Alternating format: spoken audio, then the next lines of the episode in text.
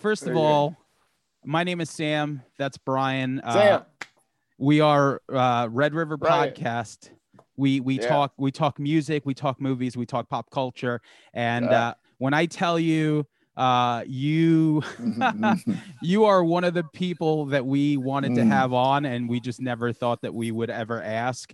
Um, we I, I can't even you know I, I can't even tell you what your music and and your playing has has meant to us growing up uh, to this day. So thank you so much for taking the time. I appreciate it. Thank you so much. Thank you. No, it's a pleasure to be here. Yeah. Yeah. That's- that's- bienvenido. that's Bien- bienvenido. Okay. Uh, um. So I, I really is this is this a radio uh, audio only or is We just take the too? audio off it with just Yeah, video, okay. just so we can c- converse better. You know. I do the same thing with Yeah. with my show uh, on you know six degrees of stars and once it's on rock radio, Which And is so fantastic, I must Oh, add. thank you so much. Thank you. Love Thank you. really Appreciate enjoying it. I Okay, just wrapped the uh. Brad Gillis episode, and uh. Brad, yeah, it's, it's yeah. It's so Cool. good. I like. I feel- you know we'll jump around a little bit here, but uh, I love that it's it's kind of like a classic radio show. It reminds me of because you get the interview and then you pull. Uh, there's there's music clips of exactly what you were talking about. So it, it- you know it's great for the listener. Are we rolling? Yeah. Yeah. Okay. okay. Great. Great. I mean, no. So so I can answer your question and not save it for Oh, later sure. on because we're actually rolling Nah, now. Yeah. rolling. Yeah i i i wanted to uh, create something that i grew up with which was radio am radio in the 60s you know the feeling of coming home from school and there's a dj very famous dj in miami named rick shaw and he would announce we're going to play the latest beatles single you know and it was you know at three o'clock and we're sitting everybody's sitting at the same time in front of the radio waiting for that song to come on that we had no idea what it was going to be like. And then they'll play like i am the walrus. And you're like holy shit. What did i just hear? And you're like scratching your head as you're listening to it trying to like get as much information as possible because it wasn't even in the stores yet. So it wasn't like you could go out there and buy it you know so it's like then you have to wait for the next time that they play because they'll hook you in you know then they'll play advertising and all of that on the radio but i, I wanted to recreate that which actually it creates a frequency uh, especially with a global uh, broadcast having people listening at the same time feeling an emotion a Mm. collective consciousness that is created it's like you know when was the last time that you drove down the freeway and you looked over to the next car next to you and let's say Phil Collins, you know, something in the air tonight, bum, is playing. And you know who's tuned into the same station because everybody's doing that, just like you are.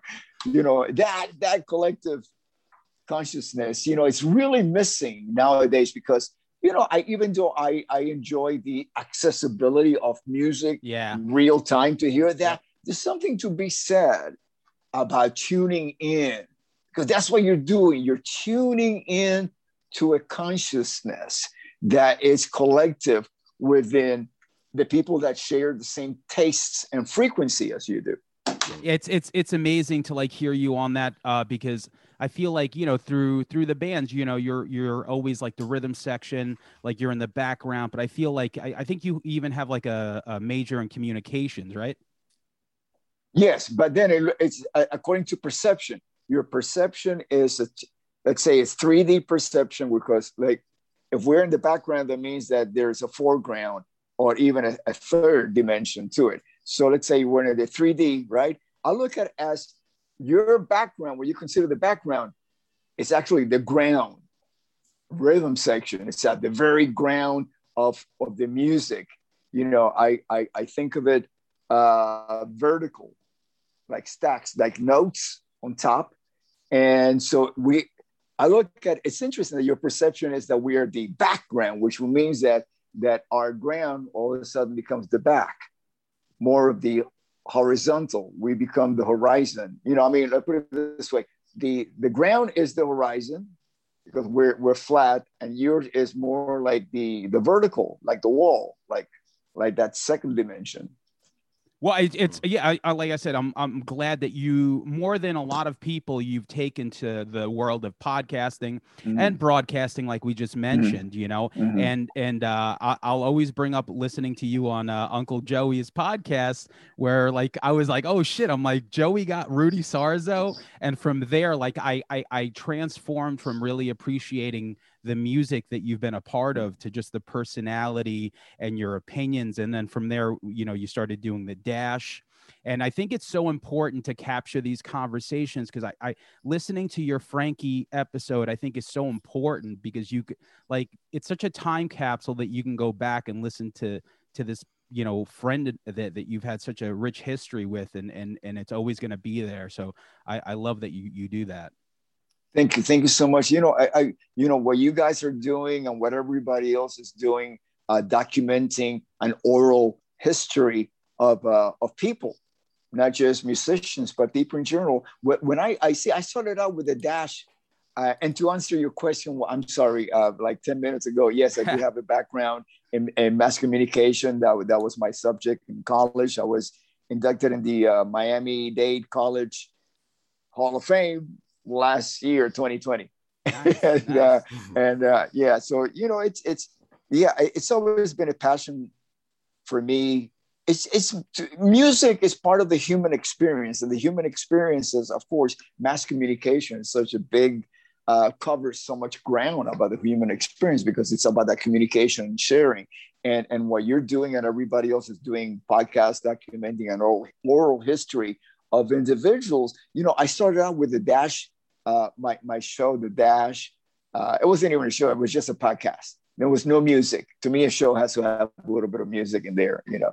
And uh, so I started with, with the Dash, and I call it the Dash because I started attending uh, services for, I'd say, Ronnie James Dio, Lemmy, Jimmy Baines, you know, bandmates and, and colleagues. And everybody was saying all these wonderful things about the individual. And I thought, wouldn't it be nice if they will be here to to hear that, to listen to that. Mm-hmm. So when I started doing the podcast, it was call it dash because it's it's that line between in a headstone between birth date and death date. It's life. That's that's the, that's what's important to me about that. How big is that dash? You know, how well lived is that dash? And it's and to have you know people be able to document that in their own words. I did two of them with Frankie. I did uh, I did the uh, the Dash podcast with him, and that was the first one. And then when when Harlan Henriksen, the uh, the uh, the CEO of Monsters of Rock, which I've you know I got some great memories of playing Monsters of Rock festival in uh, in, in England, Donington with uh, with Whitesnake in 1990, and and you know the cruises and everything. So it's a brand that I really trust and I, I really appreciate when he offered me to bring the podcast into a radio show format for for Monsters of Rock Radio, I, I, I just jumped right in, and ironically, it's on the Dash Network. So you know. I know, I yeah, that's so that, that's so awesome, and it's funny that you say a brand you could trust because Monsters of Rock, yeah. like growing up, yeah. so like I was probably I'm 43, so like anytime we like we we were we were MTV kids, so we we yeah. would watch these these like uh gigantic shows that were taking place, but they were like not anywhere near like uh, Long Island, New York. So we would be like, oh shit, like we can't wait to like to go. But now these shows now live on on YouTube. So like sometimes like I'll I'll put them on and I'll be like, oh man, here's Quiet Riot at like the uh, you know the uh um the the day on the green and stuff like that. You right. know. Oh yeah, the US Festival. Yeah. Yeah, yeah. yeah. Like how yeah, yeah, you yeah. know it's it's another way. It's like just amazing that these things live on. And I don't know if you ever go back and watch uh, you know, like if you're like skimming through YouTube, I mean, do you ever like just put that on just just as a memory? Uh that's interesting. I I use it as a as a as a be able to plug into certain consciousness that I with different bands. By consciousness, I really mean, and and I don't know if you if you guys you know have ever I, are, are you guys musicians? you are you in a band situation? Yeah. Okay. Not anymore, okay. but so okay. Well, I mean, yeah. So you guys understand this. Yeah. You know, any band that becomes successful is because even before success appears and it's a reality, because you focus on it long enough, you work hard enough that it becomes a reality. Before that, there's a consciousness that the reason why all of us were together in a band is because of the music. That's it. It has nothing to do with anything outside of that thought. Music, right? And and and I like to listen to bands that that live rec- recordings that were captured while that consciousness was pure. Oh, yeah. Hmm. Pure. It's yeah. we're all here because and so yes, I do I do go back and revisit that because there's a certain energy that exists and in that moment that will, might never get recaptured unless there's a collective uh, effort by every single individual to refocus on that consciousness that led the band to success and led the band to connect. See, the reason why bands become successful is because, let's say, ACDC.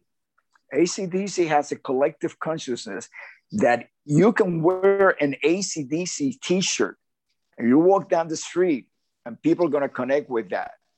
And they're going to see you completely different than they would see you if you were wearing, you know, just just a plain white t shirt. Yeah, yeah, right? yeah, yeah. Yeah, yeah it's so true. My people. Yeah, yeah, and and all of a sudden, you're trustworthy. All of a sudden, you have a certain element about you, even though the the person that looks at you might have never met you before, but there's a trust factor. There's a connectivity factor with you, just because you happen to to to embrace a specific musical consciousness. And I see this more than in politics you rarely see anybody, if ever, probably maybe during elections, some political T-shirts. You know, no, you see rock band T-shirts. Yeah, no, no. you we, know, I because, I I mentioned that it's a weird thing. Yeah, yeah. Well, no, no, it's not weird. It's it's. And I'll explain to you because I study this, and okay. and I, I I can give you a my perception, which is not weird, which Please. is not weird. It's a it's, it's something that it just does it's not because it, it does it gets it might get overlooked. It gets overlooked because like breathing breathing gets overlooked. We how, how often a day do we think about hey we're breathing? Oh so let me maybe do it right or no we just breathe. And music we just listen to music. We don't even think about it. We just go automatic. It's not it's not that we're programmed to do that no, I think it's because it's such a fundamental need, just like breathing and eating. We eat because we don't even think about it. I'm hungry. I'm going to eat. There's no question about it. You know, yeah. it's no thought, you know. So yeah. listening to music, resonating with that frequency is, is, is part of our human experience, you know. So, so connecting with, with, with, with that, with that logo, with that consciousness, it's something that again goes back to what I was talking about. You create this, this massive collective experience that people gravitate towards. And it's the same experience as when you stand on stage, you play, let's say, in front of 10,000 people. I have never thought of like, oh, I wonder how many are of this political party, how many are of that political party, and where are they mingling?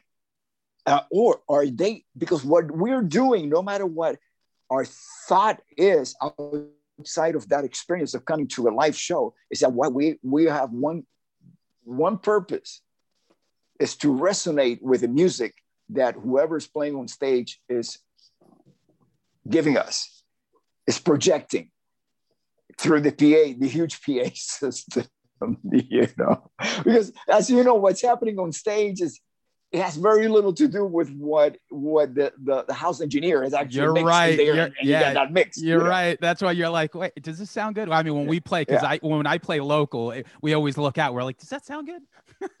Yeah ex- you don't, we don't know. Yeah, we, yeah, we yeah. only know that we're making music and and and then it's being amplified. It goes through massive amplifiers to project that right because you want to reach as many people as possible. You know, like the worst experience you could really have is to stand in front of the stage.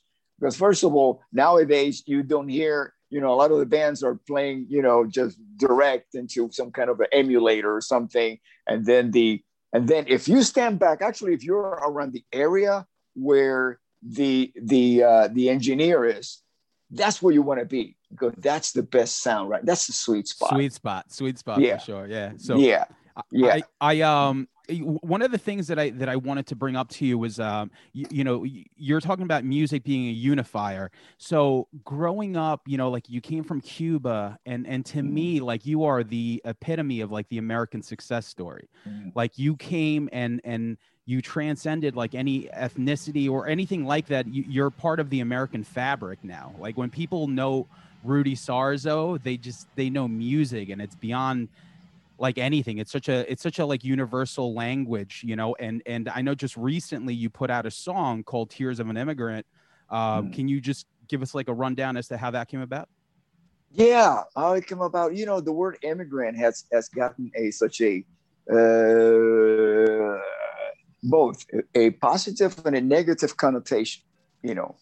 It's it's uh, just because it can be when you're talking about about fundamental human rights, the right to be free.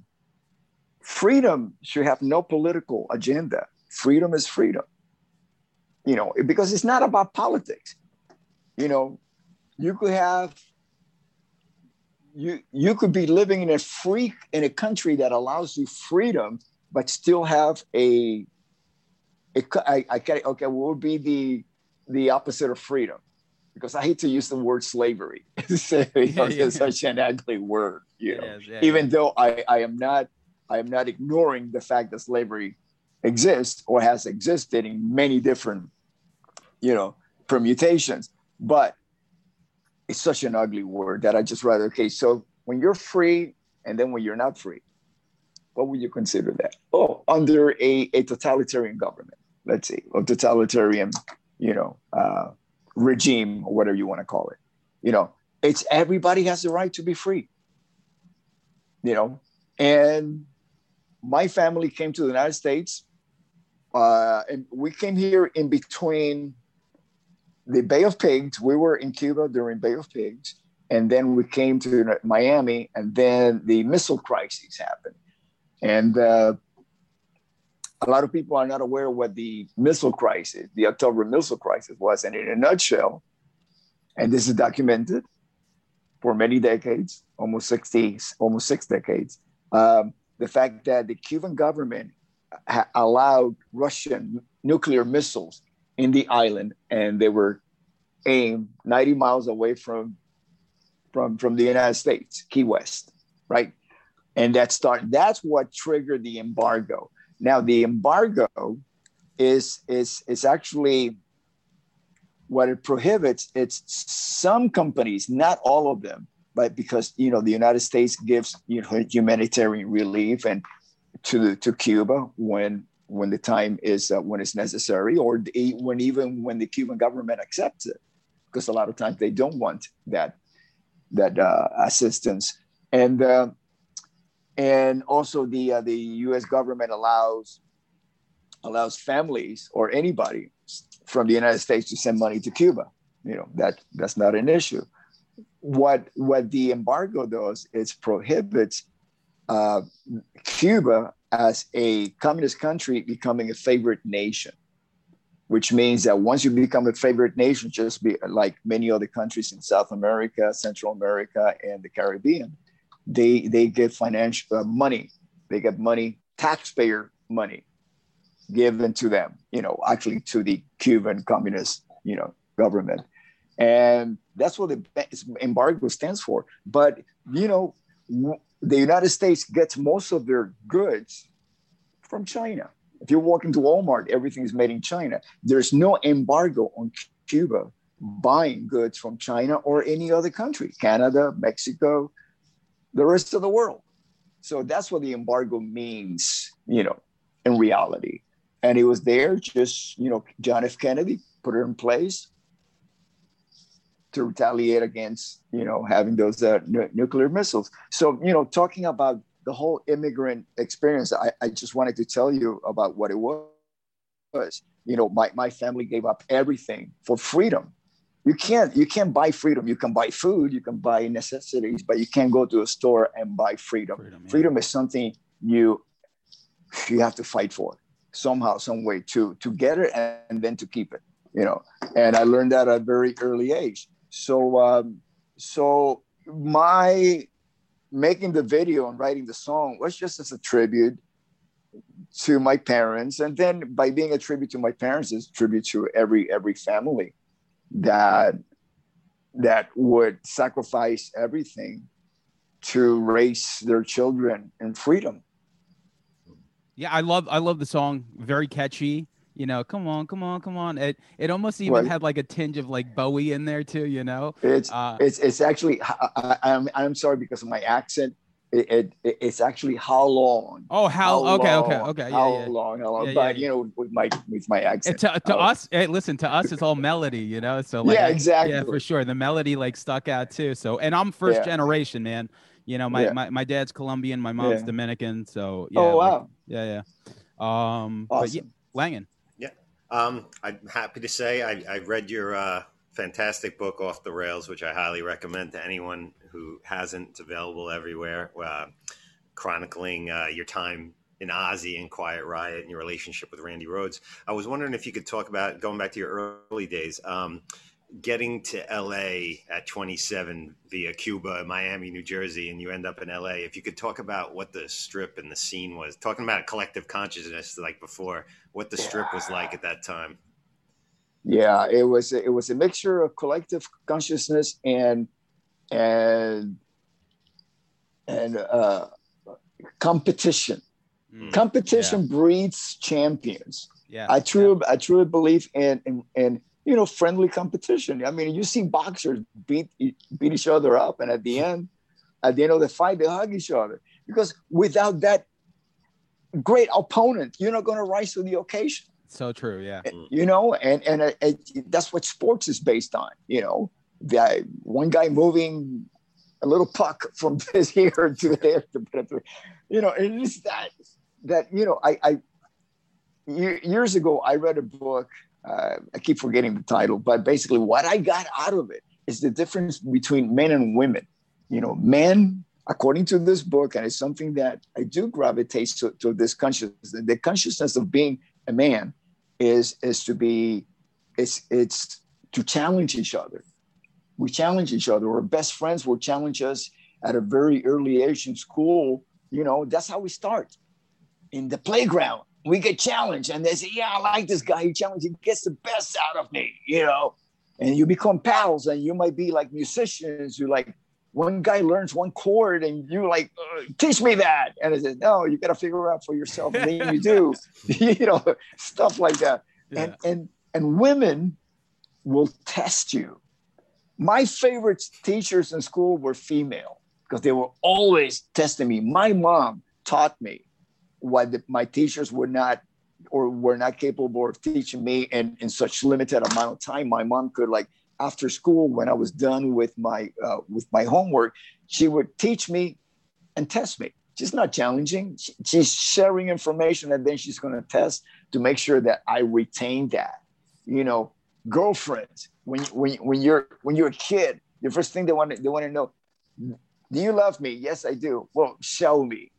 You know, so they're testing you, and you know, your your whole life you're going to be tested by females because they want to make sure that you according to what their knowledge that they're sharing with you because women know things they're better survivalists than we are mm. you know because they're i think that they're smarter than we are they look at things from a whole different angle and for for years i did not understand that i, I was more like what can you know what can my girlfriend or my wife be more like me you know or ah. think like me and then, oh. then i said wait a minute we, we're not supposed to it's a whole different thought pattern. You know, we're wired different. You know, wow. and I'm talking about the the the the uh, traditional thought right. of consciousness of male and female. Yeah, yeah, yeah. That's funny. Yeah, because I, I, I, don't want to.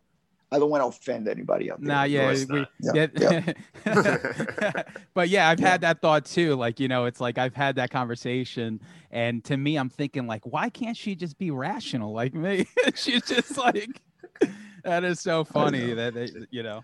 But uh, yeah, you, you, like the, just growing up, like you said, uh, uh, you know, once you get to the strip, you know, um, it's just like so many bands were made there, and, and I think like when you really think about it, um, like what what was like the heyday like the very beginning was like probably like 82 because it was even after like ozzy like the, the whole like once you joined yeah. ozzy like the, when when do you feel like the the sunset strip really took off or started you know nurturing. Yeah what when i got there in the 70s it was already oh, okay. buzzing. Hmm. yeah I, the sunset strip has always been buzzing. I mean if you look at the 60s with the whiskey with every great iconic band playing that iconic today, they played at the whiskey as some kind of a, you know, of a brand new act.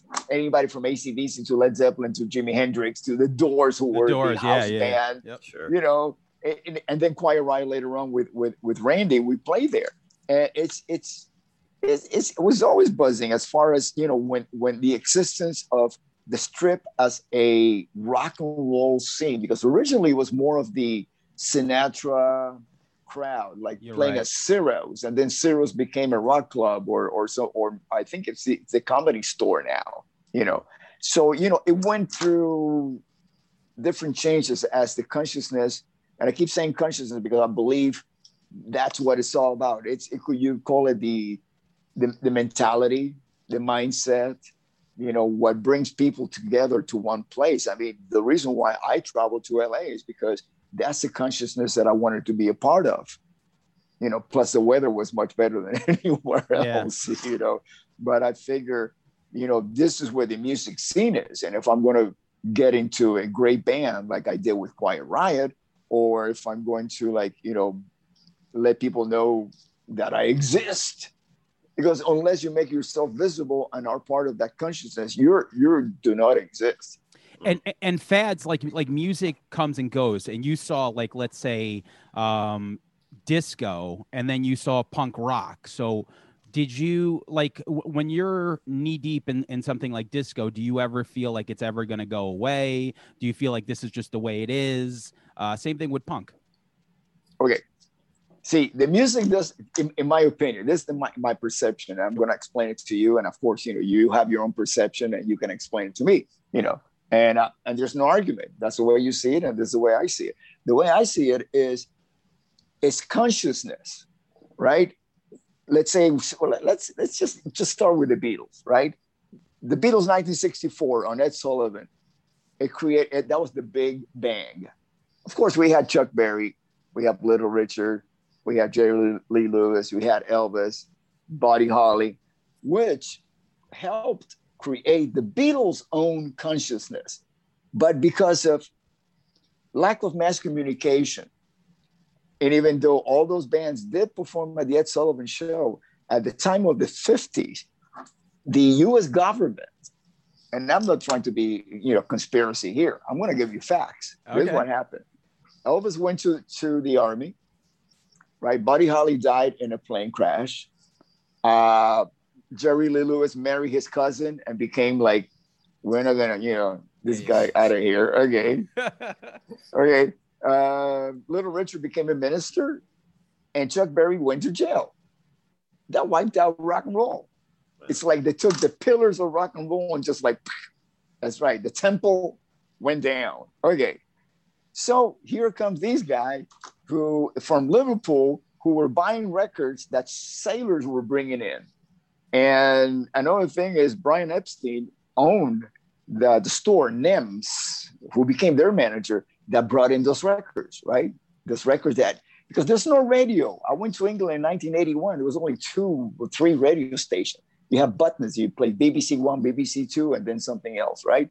That's all you you know. So it was not like we had rock radio and we can listen to rock and roll. No, it, it didn't exist, right? So these guys brought in this this consciousness of the temple or a civilization, you know, if like if you look at the Mayans, right? Let's say, for example, you go to Aztec or Mayan ruins, there's a temple there, and there was a consciousness there that kind of like went went with the ruins.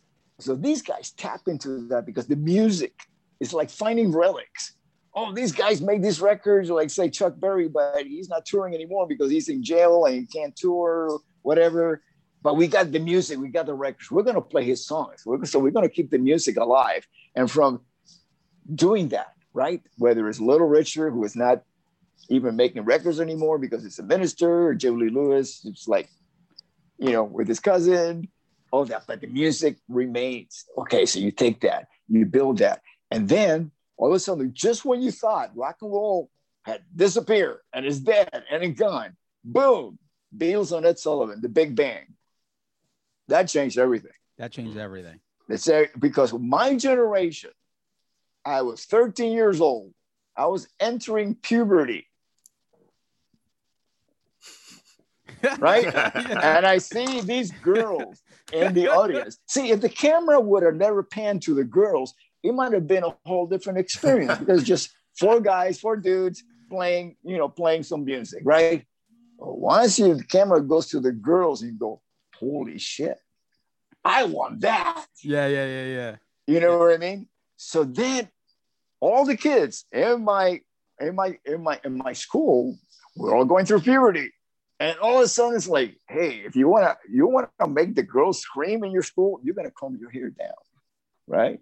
And you're gonna look like a Beatle or act like a Beatle. And all of a sudden it's now, wait, wait a minute, that's not enough. We have to make music we have to make music like like the Beatles do, you know. So then that that was like the big bang, you know. And then you know, five years as I'm entering being a teenager past puberty, in comes Led Zeppelin and Jimi Hendrix. I go, we're serious now here. This is not just teenage puberty here. This is like manhood. This is what men play hmm. and sound like, and this is what they sing about.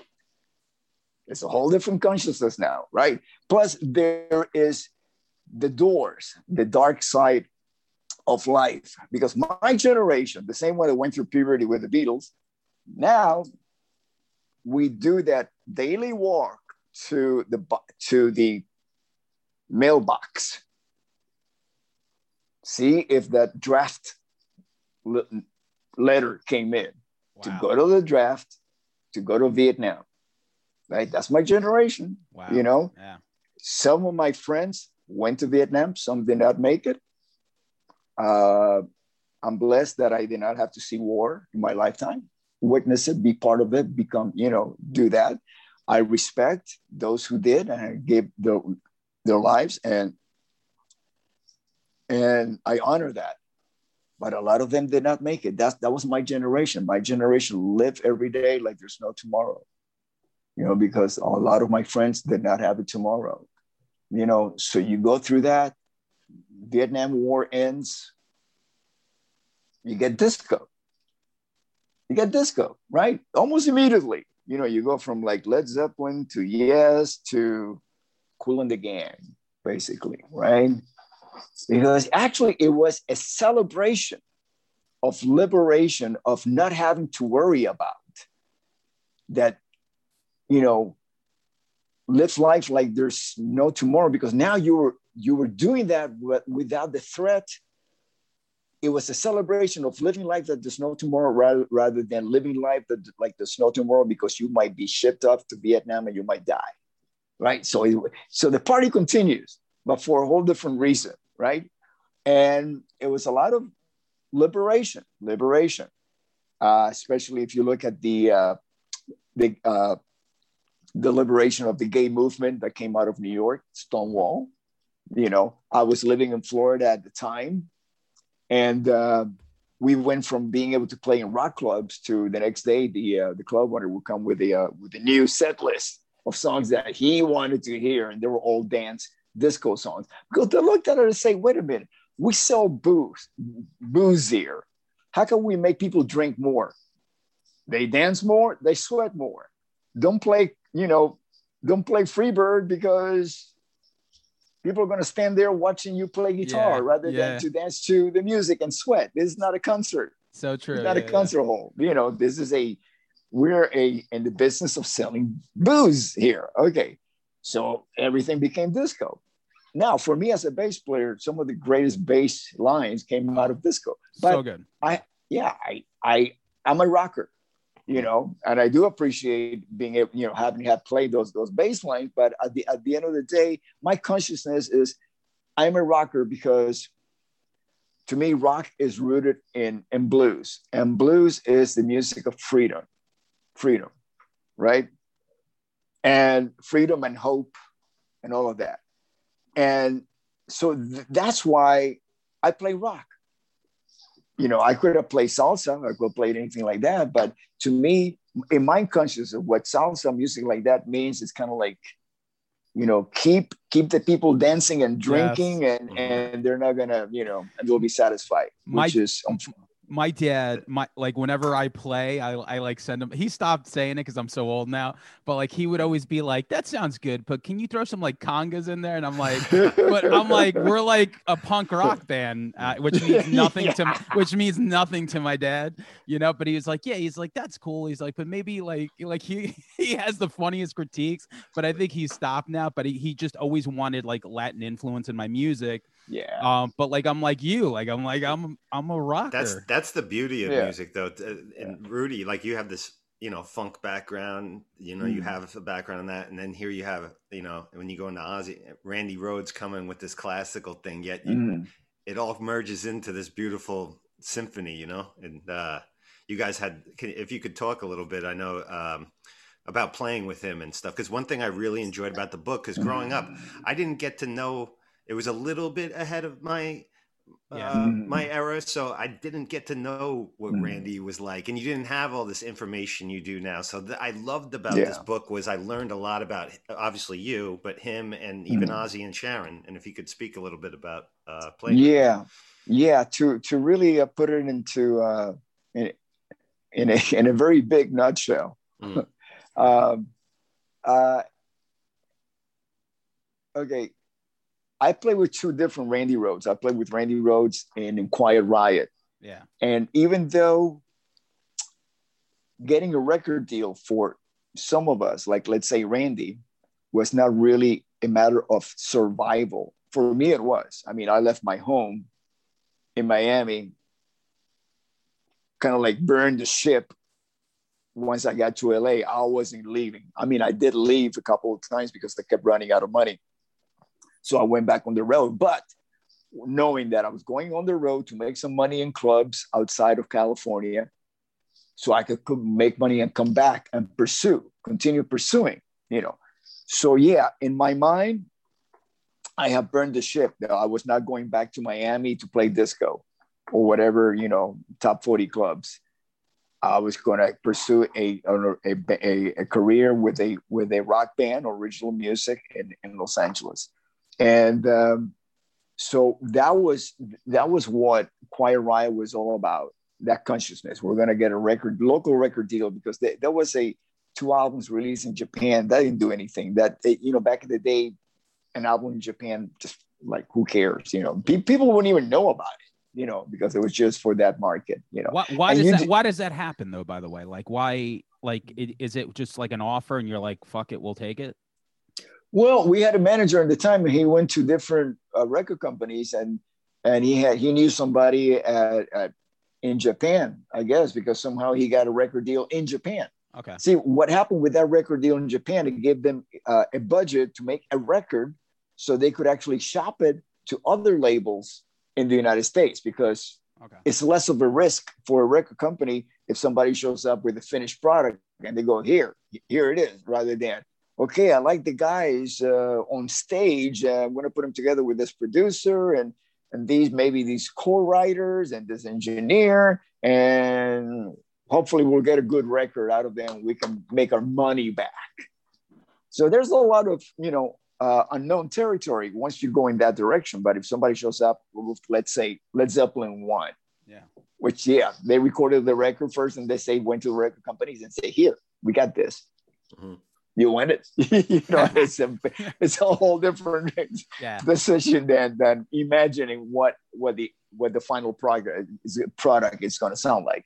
So uh, that's that's what we experienced with Randy. There there was a lot of uh, uh, focusing on on the consciousness of what Quiet Riot was all about, what it stood for, because it was more like a lifestyle music. Like if you look at Van Halen, Van Halen originally was a lifestyle band what they sold was the California experience. They were like, if you put together the Beach Boys and the, Doors, which did the same thing. The Beach Boys were the, the, the biggest marketers of Cal- of Southern California beach style, you know, yeah. lifestyle. And the Doors was more like the darker side, like you know, if you live on the strip or in Hollywood, this is what you're going to experience, you know. And quite right. we were on Van Halen with a blend of both, in my eyes, you know.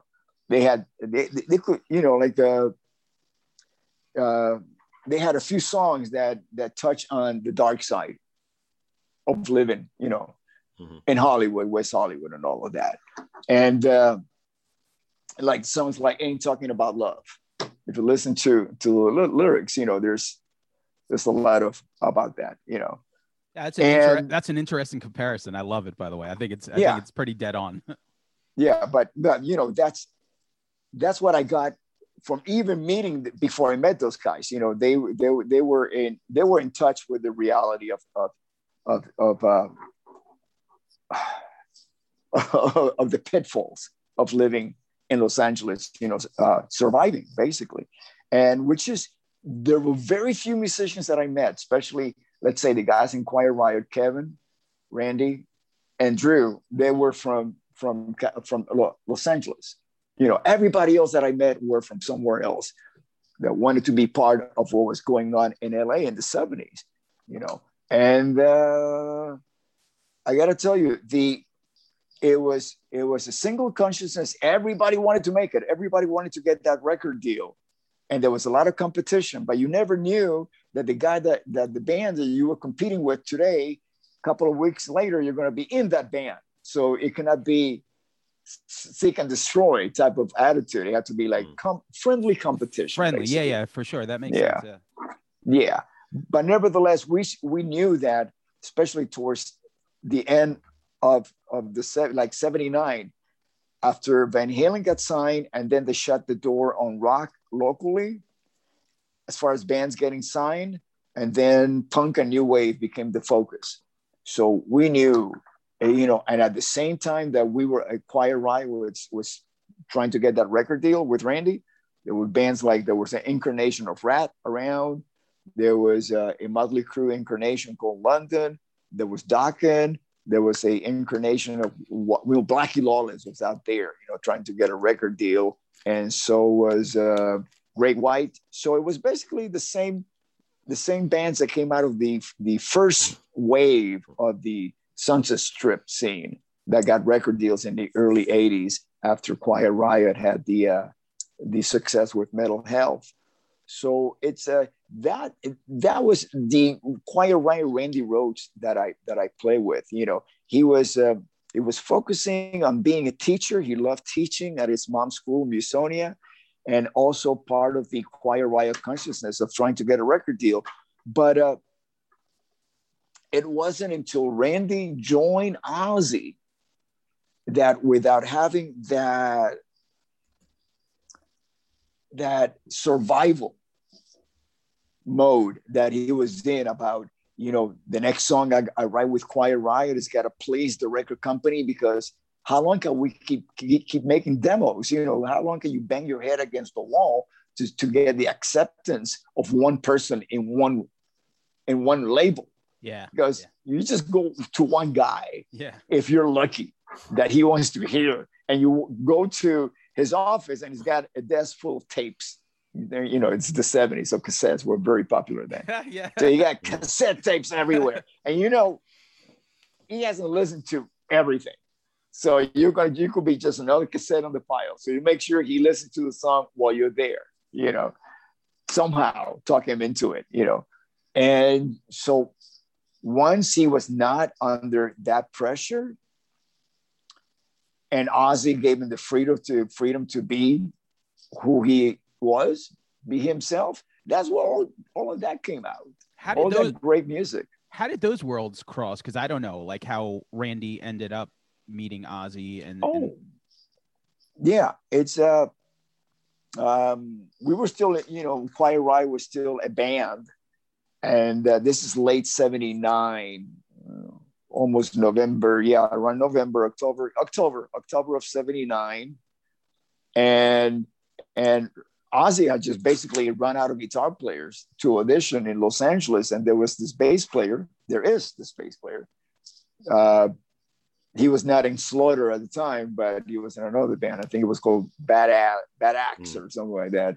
And Dana Strum, who was helping Ozzy find local musicians to put together his band.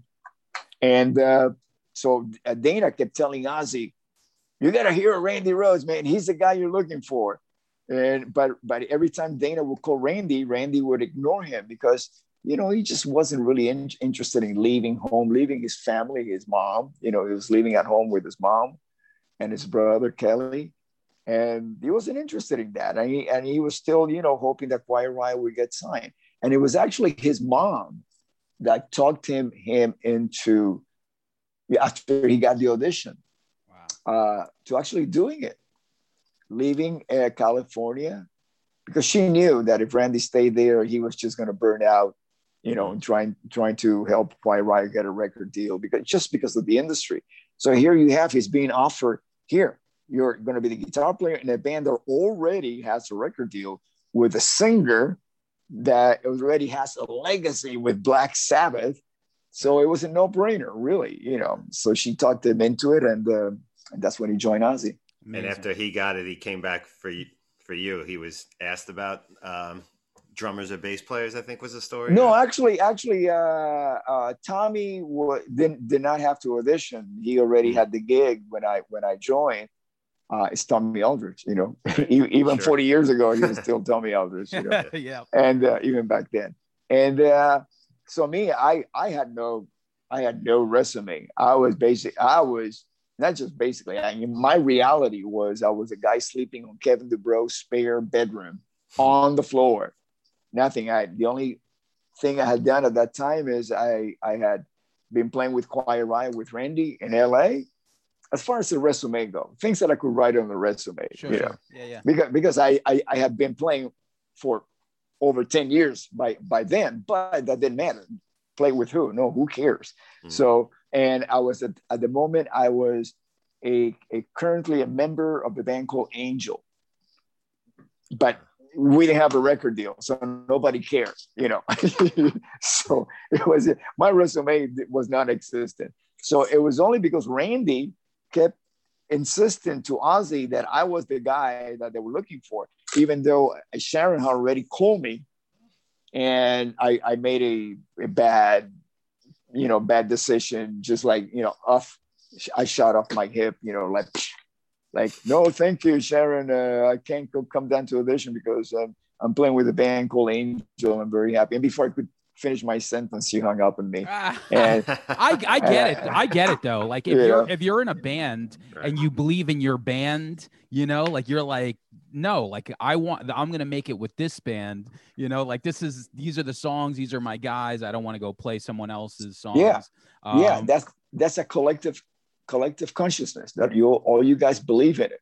Yeah. Everything you, you know, once you're all together, I'm not I'm not talking about when, when you guys go home and you have to like, you know, you know be aware of your family needs of your family's needs mm-hmm. that you're still thinking about the band. Yeah you're thinking about the band but this is what you're focusing on right now. You're focusing but uh, as long as you guys are together there's that consciousness that exists and that's what you believe in you know? So i, I turned it down and the, and the next day ozzy called me back and by then kevin who I was living with had yelled at me and said, "What are you doing? You're crazy! You're sleeping on this floor. You know, you could have played with Randy again." Which is one yeah. thought that did not come through through my mind when I made that stupid quick decision. But but but I was uh, Ozzy called me back, and that's when I got the second chance to actually get that one audition.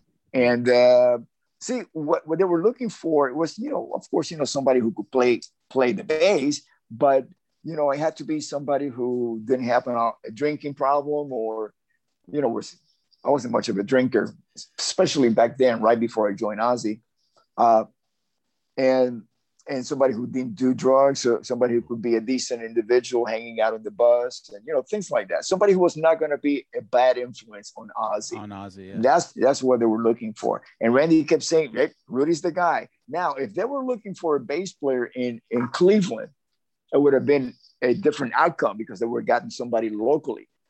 But I happened to be the guy who fit those qualifications living in Los Angeles at the time.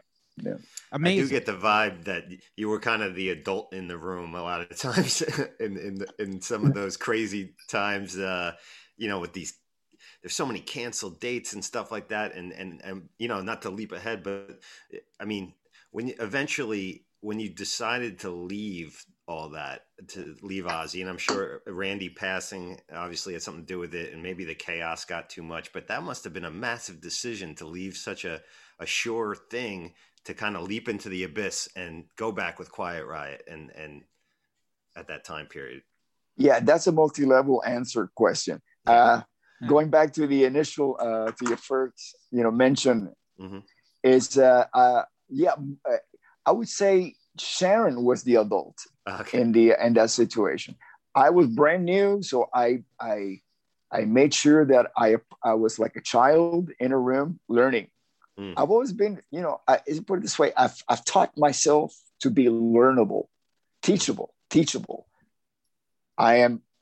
It's something that I had to work on because I, I can only learn if I if I pay attention to some that somebody's sharing something important with me or the fact that I can look at somebody else's perception from their from their point of view and learn from that, you know. And uh, so that was my school. Oh my God, about the music industry, just about everything I learned. I learned from being in the same bus on tour, watching watching Sharon run the show. And I say that because our responsibility, our musicians on stage, were to paint the masterpiece every single night. Yeah. That's it. Every single show, you could actually put them all on the road. They're basically the same. Not because we're we were striving for that standard every single night. And and and and, and we're trying to like, how can we make this better? You know, so but it had that consciousness. It had that Ozzy consciousness it really did. I'm telling you, we, we knew why we were there. And it wasn't just because of Ozzy's own legacy with, with, with Black Sabbath. No, it became something else. The Ozzy consciousness, it, it covers, well, look at the fan base, right? It connects with, with, the, with the planet. Ozzy can go anywhere in the world and be recognized. Yeah, sure. Because it resonates right? And how much more can we rest? Can imagine us being in that right there in the circle where the energy comes from? We're right there. We're like, we're like, we're like atoms, atoms right there, right of the band of what the consciousness of of of uh, of Ozzy represents. We were right there, in the middle of it. So uh, we really understand. And no matter what happened, up until the day that Randy died, that Ozzy consciousness remained intact, especially when we hit the stage. It was what people gathered in front of the stage to witness. And while we were while we were traveling in a bus from city to city to deliver. Yeah, yeah, there might have been certain things that happened mm. off stage, you know, certain disagreements that Randy did not want to do a whole Black Sabbath record. I wrote about it in my book and all that. Yeah, I'm, I'm not denying that. But as soon as we hit that stage, it was that. Lock, yeah. That's what you got. Right. Once Randy died, I it, it changed everything. It changed everything. That consciousness is almost like I I couldn't even I I couldn't even find it anywhere. All I could do I went into survival mode. Every night, I was surviving the show emotionally. You know, so once, see, I have to like do a little sidebar here. The, the reason why why I left Ozzy is because Kevin DuBrow asked me to play on a on a on a song called Thunderbird for a possible future release of an album. There was yeah, Quiet Riot did not exist at the time. It was put on hiatus, and after Randy passed away, that ended Quiet Riot. I mean, I'm sorry. After Randy left to join Ozzy in 1979. What Kevin kept doing was called Dubrow. And he named it Dubrow because at the time, musicians were trying to survive by doing multiple bands, playing with multiple bands, you know, Almost whatever like, they could. Like today. Yeah, to make money. yeah, it's just, it's just like today. Yeah, exactly. And um, so there was really very hard to get a commitment from anybody. You really have to like really, really, really believe in something, you know. And uh, but I'm just trying trying to go back to uh, yeah. to the space and time. Uh, so what happened? It was called Dubrow, and I I actually when I moved in with Kevin, I started playing in Dubrow, so I could pay the rent. and, and he wrote a song called Thunderbird, and I you know and I wrote the bass line for that, so I knew the song, and so I joined Ozzy, and then Randy passes away. Kevin calls me to play on that on Thunderbird, and I walk in and you know, I'm here is Frankie Banali, who I have been playing with Frankie on and off since 1972. That's another story. But nevertheless, you know, a bandmate, it's somebody I grew up with. He taught me how to be a bass player and a rhythm section, all of the above. That's Frankie was my, my mentor to my last day, to his last day. And so uh, here's uh, here's Frankie, here's Kevin, who of course I've been living with and playing with. And here's Carlos Cavazo, who I knew from the scene locally, you know, play, he was in a band called Snow. And now, now what, all of a sudden, what was missing for the last, since Randy passed away, which was family. See, once Randy died, to me, what the nucleus of the Ozzy family was missing because everybody went into mourning individually. We cannot do a collective mourning because we cannot go into that consciousness. We could not take Ozzy down into that place with us. We have to keep everything light, light, keep it light, keep him going, keep him moving, which is the reason why we went back on tours so quickly, 10 days after, after the crash, because it was a matter of keeping Ozzy alive, you know. So everything was keep, keep it light, but once I hit the stage, I couldn't help it. I would just go into a deep funk, playing the same set, set list, the same production, same everything as it was before Randy passed away, but Randy wasn't there. So once I got together with my friends and we played that song, and I, I go beyond that with my family. That was the family. I found the family again. I found what I had lost a few months before and anything that you lose at uh, some some point in life you're going to start looking for it yeah and that, you know? that song in particular too very heavy. I had no idea um, i read that uh, you know he, it was a song that he started writing uh, and then finished it oh, by adding a third verse i guess uh, because uh, i guess he started writing it originally when randy left right?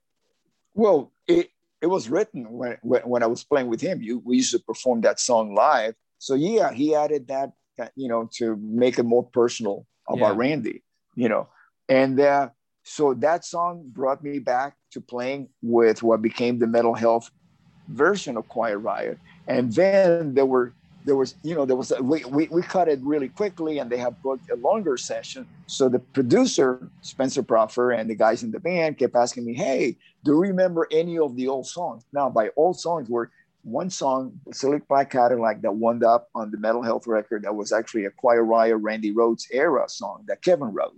So of course I knew that. And we tracked it and did a couple of other songs that were Dubrow songs that I used to play with Kevin that wound up on the Metal, Metal Health records. By the time I left the session, I had enough of the experience of getting back to a family atmosphere that was missing in my life, you know that you know a band to me is a family that you pick sure sure you know and not that we were not a family in Ozzy, but it was a family in crisis. Yeah.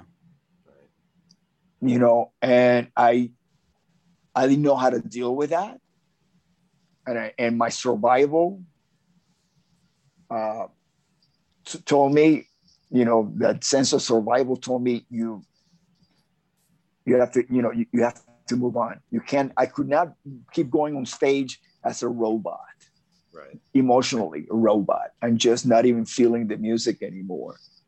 There's a big difference about feeling it or not feeling it. And I and I know when people are not feeling it because I don't feel it when they play it. Yeah, and the whole you know, I mean the whole point of playing music too, right? Is to like have fun. Like this is this is what we love to do. This right. is what yeah. you do and uh yeah. You know, what a decision it turned out to be. I mean, yeah, uh, like I right? Mean, you you you release you go back, you record Metal Health with with mm. Quiet Riot. Mm. It comes out the US mm. Festival time. Metal yeah. becomes this. It, I mean, you were right at the cusp of the the explosion yeah. of metal in the United States. I mean, it, you must yeah. have been like, wow, I guess uh, I made the right call here. no, no, I, I didn't make the right call. I, ma- I made the only call that I could make if I wanted to keep my sanity and, and, and keep the joy of, of making music, which is sure. the reason why why I started to, you know, to go on, on, on a career, music career, you know, on the musical path. And it was it was the only decision I could make, you know, and I'm, I'm and I was so glad that that I made it. Uh, for many reasons, you know. Uh, but see, I looked at it I, completely different because I I'm aware of the, of the groundwork that before that MTV explosion. Yeah, MTV for sure. Yeah, but there was a groundwork that bands like Ozzy, and I would say very few other bands because there was, you know, with Randy, Randy, Randy ushered in the new era of shredders. Because the last shredder was Eddie Van Halen, and then came punk and new wave. No right. more shredders, right? So here you have, bam, a new one, Randy Rhoads, and he ushered that, which is one of the reasons why I, I see him being inducted into a Hall of Fame so fitting because of his contribution. Without Randy, you might not have 75% of the shredders that came from the 80s era. Sure. Yep. Or or there would have not been the hall pass that Randy gave guitar players to say, yes, you can play, you can express yourself again playing guitar the way that you want to, because that's what he did. That's what I witnessed. It was any, anything that Randy composed and played was because he wanted to. It's not because anybody being a record company or Ozzy or any other member, management, businesses, anybody told him to play that. That was him self freedom of expression, total freedom, freedom of expression. Well, um, I, I didn't, you know, we don't want to keep you too long. I just wanted to bring up a couple of things. I, I just want to say the work on Slip of the Tongue is one of my, that's one of my favorite albums. I feel like, um, you know, the, the stuff you did with Whitesnake, uh, do you have any memories of making that record or, or like what the writing process was as far as that was concerned or recording yeah yeah that, that was an interesting uh, process because when we first started out vivian campbell was in the band and then he uh, there was a departure he wasn't there anymore and then of course uh, david had written the bulk of the material except for something like uh, fool for your loving which was a, uh, a a, cover of an earlier version of, of the song. I, I, don't, know if you can call it a cover if the guy who wrote the song records it again. So yeah. a re-recording a of his own yeah. yeah. of uh, a new version, yeah, yeah. Of, it, of his own composition. So uh, uh, outside of that, it was all written with uh, with Adrian Vandenberg, and then Adrian gets injured during the uh, rhythm session section uh, part of the of the recording process. And then Steve Vai comes in, and I think he did a beautiful job uh, reimagining what what Adrian had already played or composed. You know, he gave it his his uh, version of Steve Vai, you know, version of the record, and and it's it's one of my favorite things I've ever recorded, uh, just because it was ahead of its time. And you rarely get to record a music that is ahead of its time. I thought yeah i i agree I, I revisited when I knew we were going to have the conversation.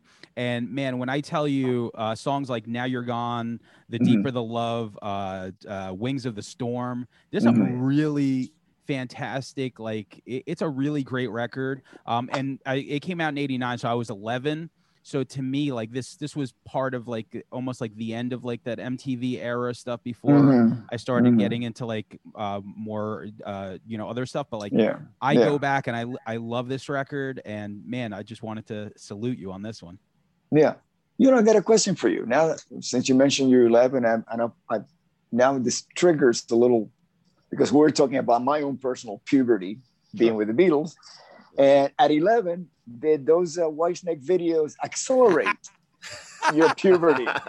Yes. So you know, I, I, I mean, rest in peace, Tawny, Tawny for of sure. Course, of course, um, Sister Tawny. She yeah. she was like, you know, growing up, she she every time we make a video, my band makes a video. I reference her because she was I don't know it's it's like this like you said it's this consciousness of of just growing up these memories of like anytime we make a video it's like all right now we need someone on top of this car video vixen era there was yeah. her yeah. and bobbie so, brown yeah her yeah. yeah. bobbie brown so it was that era like i grew up just in, in, enough time to catch a lot of that stuff um, and really appreciate like i i write songs i'm a songwriter um, so um, i could go back and i i listen to these songs especially like bringing bringing up bobbie brown I, I thought jani lane was a great songwriter there was a lot mm. of people from back then that wrote really great songs. And somewhere along the way, um, I and I wanted to bring this back to you, Rudy. Um, once Nirvana and these bands hit, like, what was your perspective? Because like I feel like um, there was a lot of bands that kind of like you know took a dip. They all came back because everyone appreciated now. Um, but what was your perspective around that time, like the mid '90s? Well, my perspective now it's different about those times. But my current perspective about those times, which is what I really like to focus on, I like to focus on the now, not on the before. But if I'm going, if I'm going to be analytical about it, I have more information now than I than I would 30 years ago. So my information now about that time it was that there was so much clutter of a certain consciousness that that generation whose consciousness of the 80s had moved on to something else. There was so much of it. I mean, I remember in 1990 going on tour and everybody went out at the same time.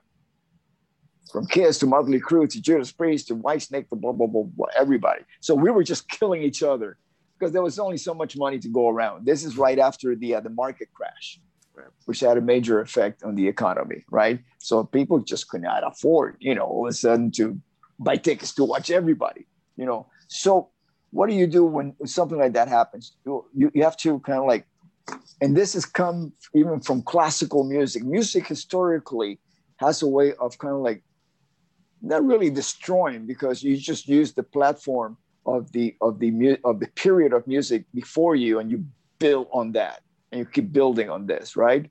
And and what happened was, uh, you know, just like the 60s were not like the 50s and the 70s were not like the 60s and the 80s were not like the the, yeah. the 70s, the 90s were not like like the 80s, you know, and even the 2000s were not like the 90s, you know.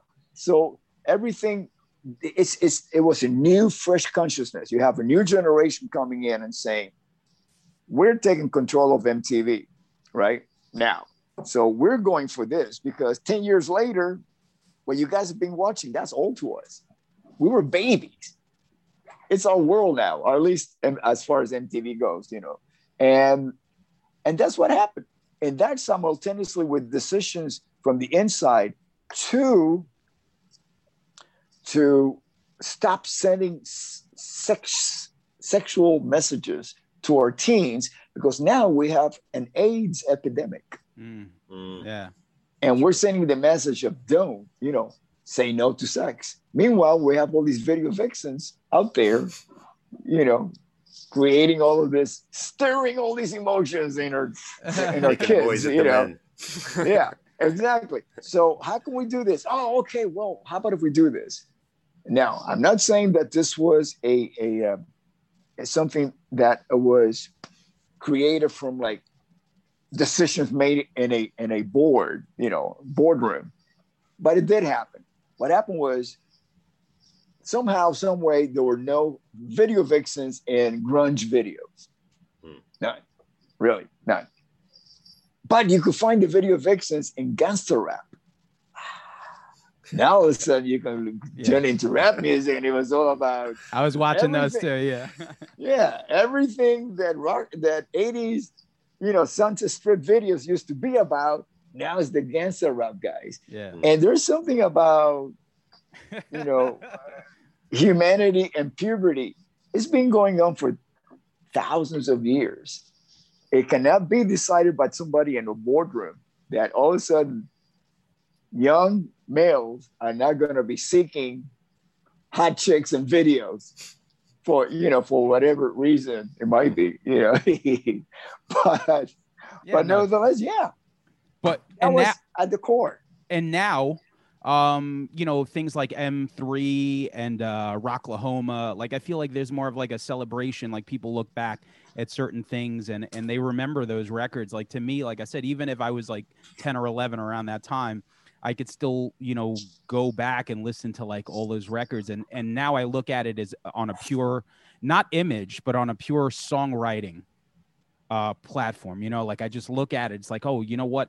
Take away the videos, take away like the look, from a songwriting perspective, these songs were really well written. Sure.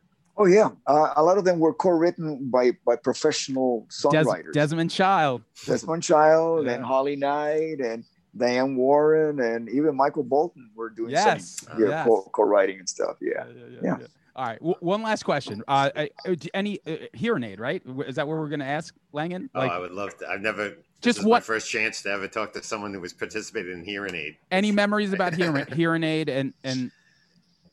I was just an accidental participant. Uh, there's other people that were really at the core of the of their contribution to uh, to the making of that record. I did get to play with Ronnie. Yeah. Uh, yeah. I was his last bass player in in Dio. Amazing. So, you know, but we never really talked much about Hear 'n Aid because I, I, you know, it's I, I Ronnie, I learned so much from him. I really did. I mean, he was, you know, when I joined the band, I have been doing this for like maybe 25 years, and I thought I had learned everything, and then now I've been doing this for 40 years, and and uh, and I thought I had learned everything, knew everything about it. And I said, no, Ronnie just taught me a whole new level of humanity and musicianship. You know, really miss him. Really miss him.